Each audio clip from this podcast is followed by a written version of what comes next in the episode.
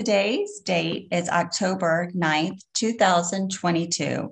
We are reading from the big book of Alcoholics Anonymous, page XXVII.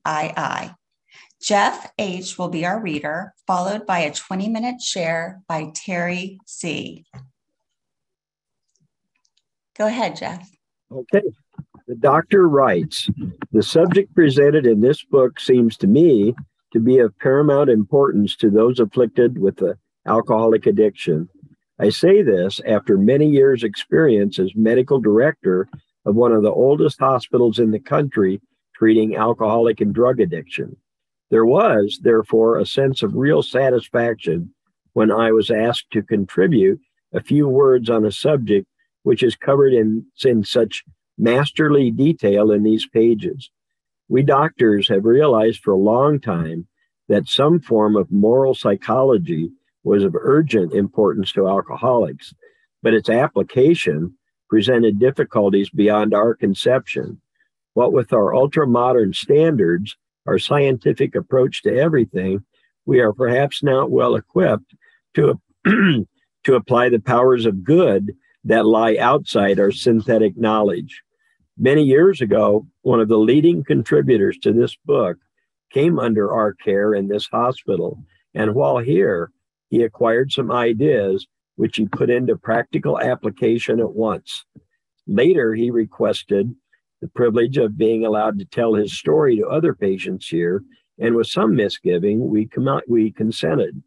The cases we have followed through have been most interesting. In fact, many of them are amazing.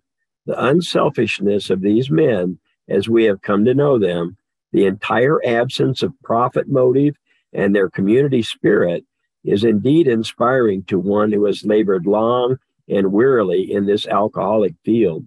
They believe in themselves and still more in the power which pulls chronic alcoholics back from the gates of death. Of course, an alcoholic ought to be freed from his physical craving for liquor and this often requires a definite hospital procedure before psychological measures can be of maximum benefit. Thank you for allowing me to serve. Thank you, Jeff. And now I would like to introduce our speaker, Terry C. I am really looking forward to hearing what she has to say to bring light to these pages. Go ahead, Terry. Thanks, Tasha. Good to see you. Good to see so many people. I'm Terry C. I'm a compulsive overeater from Southern New Jersey, and it's good to see so many faces at a meeting that um, hopefully I'll make my way back to. I, I love this meeting, a, a, a calling to do some step work that coincided with this meeting time took me away for a little bit, and uh, maybe when that wraps up, that'll happen. But uh, I'm so grateful to be here today and to be kind of uh, immersed in the doctor's opinion. I always think it's such a great place to be for whatever ails you. I think the doctor's opinion is just, you know, um, I don't know, it's just such a beautiful way to kind of start with convincing testimony. I love that phrase, convincing testimony. Bill calls this convincing convincing testimony, but uh, let me talk a little bit about my background um, and how it relates to this. Uh, so, I'm a member of Overeaters Anonymous for over 30 years. Um, I came in at 230 pounds plus. I'm five, one and a half, maybe, and shrinking. Um, but uh, I, I read that word paramount paramount importance. And I think what was of paramount importance to me in my disease at 230 pounds, and what was of paramount importance to me was I was going to find a way of life to be happy. I was going to find a way to do life so I could be happy. I just had this little teensy weensy little problem, and that was my weight. But other than that, I was very confident I was going to find a way to be happy.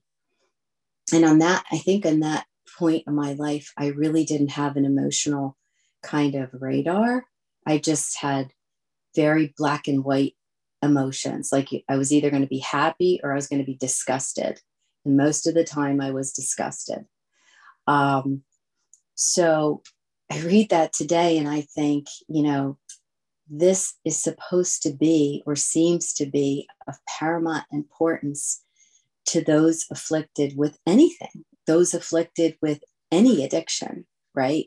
I love to read the doctor's opinion and leave out all the alcoholism and all the alcoholic phrases and just insert the ones that apply to my disease. And it never fails me. It never fails me. Um, I got into Overeaters Anonymous because a psychiatrist told me there was a place for people with food addiction. And I was absolutely convinced that he hadn't listened to me at all, that I wasn't the addict in my family. I had no idea this was an illness. I had no idea this was a disease. And um, I look back on it and think of how uh, how hard it was for me to accept that this was an illness, and how I'm so clear today about the fact that this is a symptom of my disease. You know, this is a symptom.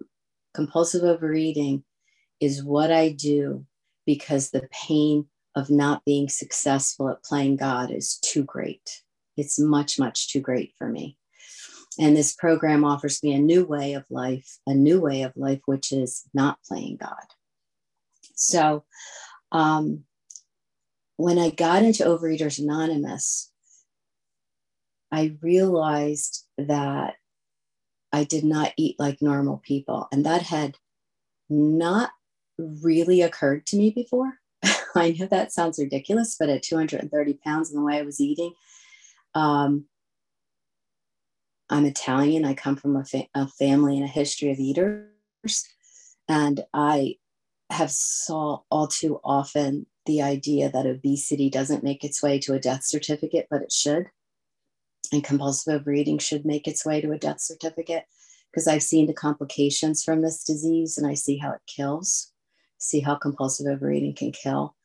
Um, and that's one of the reasons I take this recovery seriously. You know, I don't want to die at, at least not before my time, whenever that's going to be. I don't want to die of this, you know, of compulsive overeating. So the will to um, get abstinent, and I call it the will to get abstinent, um, was easy for me when I recognized I was killing myself with food. I, I could see that I was going to die an early death.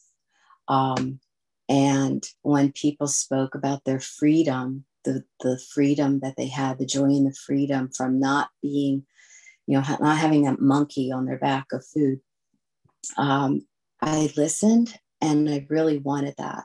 I had the will to be free.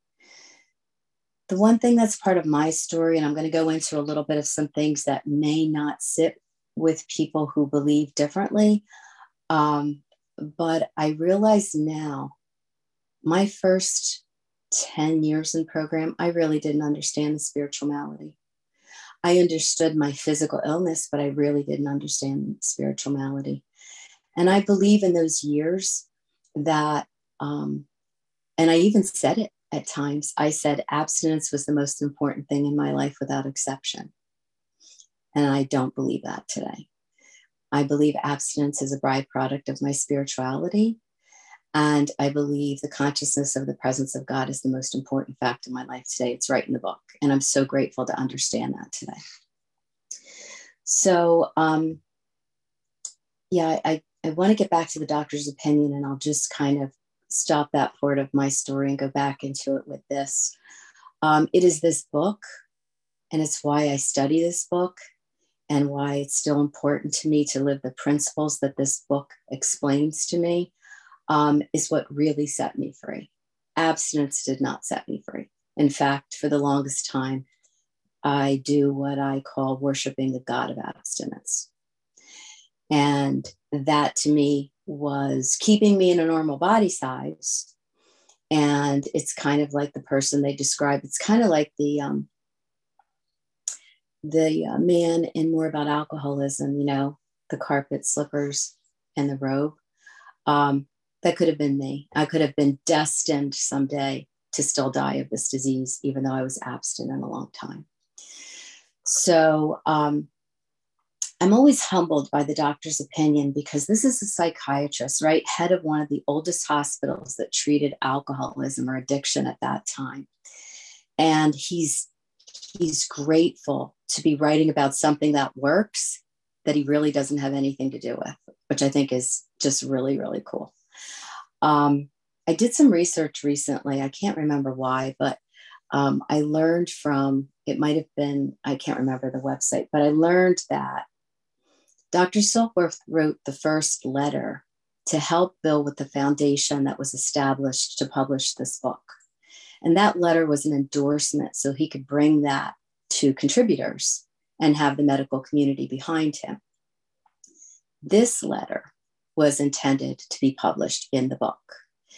And it makes so much sense when you look at both letters that those are the two premises. Um, but he's saying now he got to write for the book.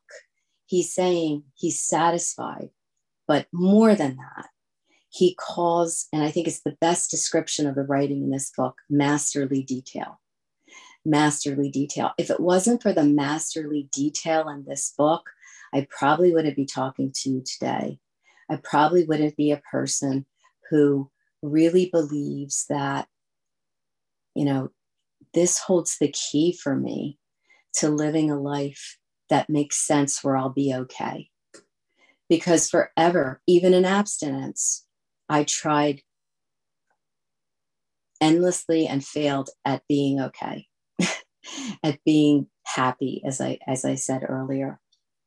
Um, and then also, you know, I'm a person that didn't try a lot of weight loss programs. I liked eating too much. I just like kind of accepted, like, okay, I'm an overeater. I'm going to be this way. And it's not, you know, it wasn't, I even didn't consider myself like a cast, you know, being a, a cast out of society. I was just one of those people who was going to be, you know, comfortably eating in a larger sized body with a family that accepted me because they did the same too, you know, that sort of thing.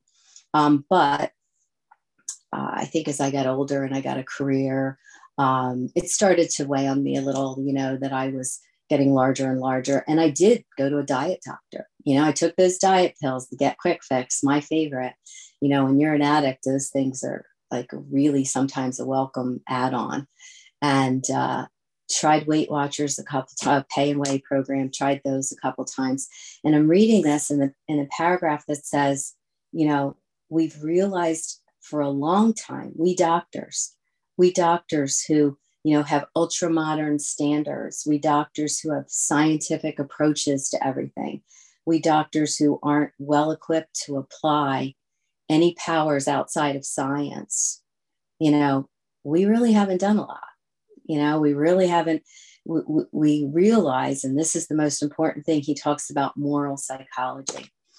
Well, I especially believe in 1938, moral psychology was really code for something outside of science that leaned more towards spirituality. I really believe that is a spiritual experience.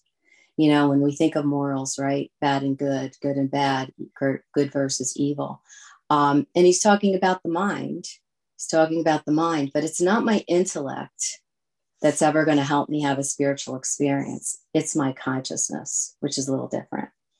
Um, and the powers of good. I mean, here he is. He did. He didn't even wait. Paragraph number four. He tells me that abstinence that you're practicing is important, but it's the powers of good. It's the moral psychology. Later on in the book, we'll read about about you know our ideas and our emotions and everything being rearranged and displaced like that doesn't happen from a psychiatrist. I've never, I don't know of anyone who years and years even and came out thinking differently totally about everything in life. But a spiritual experience and a spiritual awakening will do that because I've experienced that. Like I've experienced that. Like, and you hear it in the rooms all the time. Like, you know, they changed, but really it was my perception. This is like a program of evaluation and perception, you know? So, um, so he talks about, you know, Bill coming into the hospital and acquiring ideas and putting them into practical application at once, you know? And I came in here and I thought service was the answer. I thought all I had to do was service. Like I did not get the fact that I needed to change my position. Step three, I needed to change my position with God so that my service made sense. Like, you know, my service doesn't make sense when I'm checking a box trying to do service. My service makes sense when I'm making a sacrifice so that I can represent God and put my agenda out of the way. You know, when I'm picking up a phone call from another fellow or I'm about to get on a phone call that's scheduled, if there's any of that, you know, and it can happen, if there's any of that selfishness, self centeredness getting in the way, and the eyes might roll, or the dread might happen, or that, you know, that delusion that something is is uh, going to take away from what I need to do. That's not representing God. That's representing me. That's a God is nothing moment. And today, my objective in life is to have the consciousness of the presence of God every second of the day. Is that achievable? If it was, I would write the book. but but I can write a book. All I know is it's the objective. It is is my goal, right? It's what I'm shooting for. So um, I just want to say that I'm so grateful today that I know that I can't do step 12 without practicing step 11, 10, and 11. You know, I got to, inventory is an ongoing process, and prayer and meditation are something that almost change my vision of God's will every day, almost changes it every day, Could become something fresher and newer every day. Um, so the paragraph that I love the most on this page that applies to really, really, really the recovery, the current recovery story for me, and the kind of the permanent recovery, I hope, story for me is when he talks about, you know, Bill coming into the hospital. Um, I'm sorry, I didn't check my.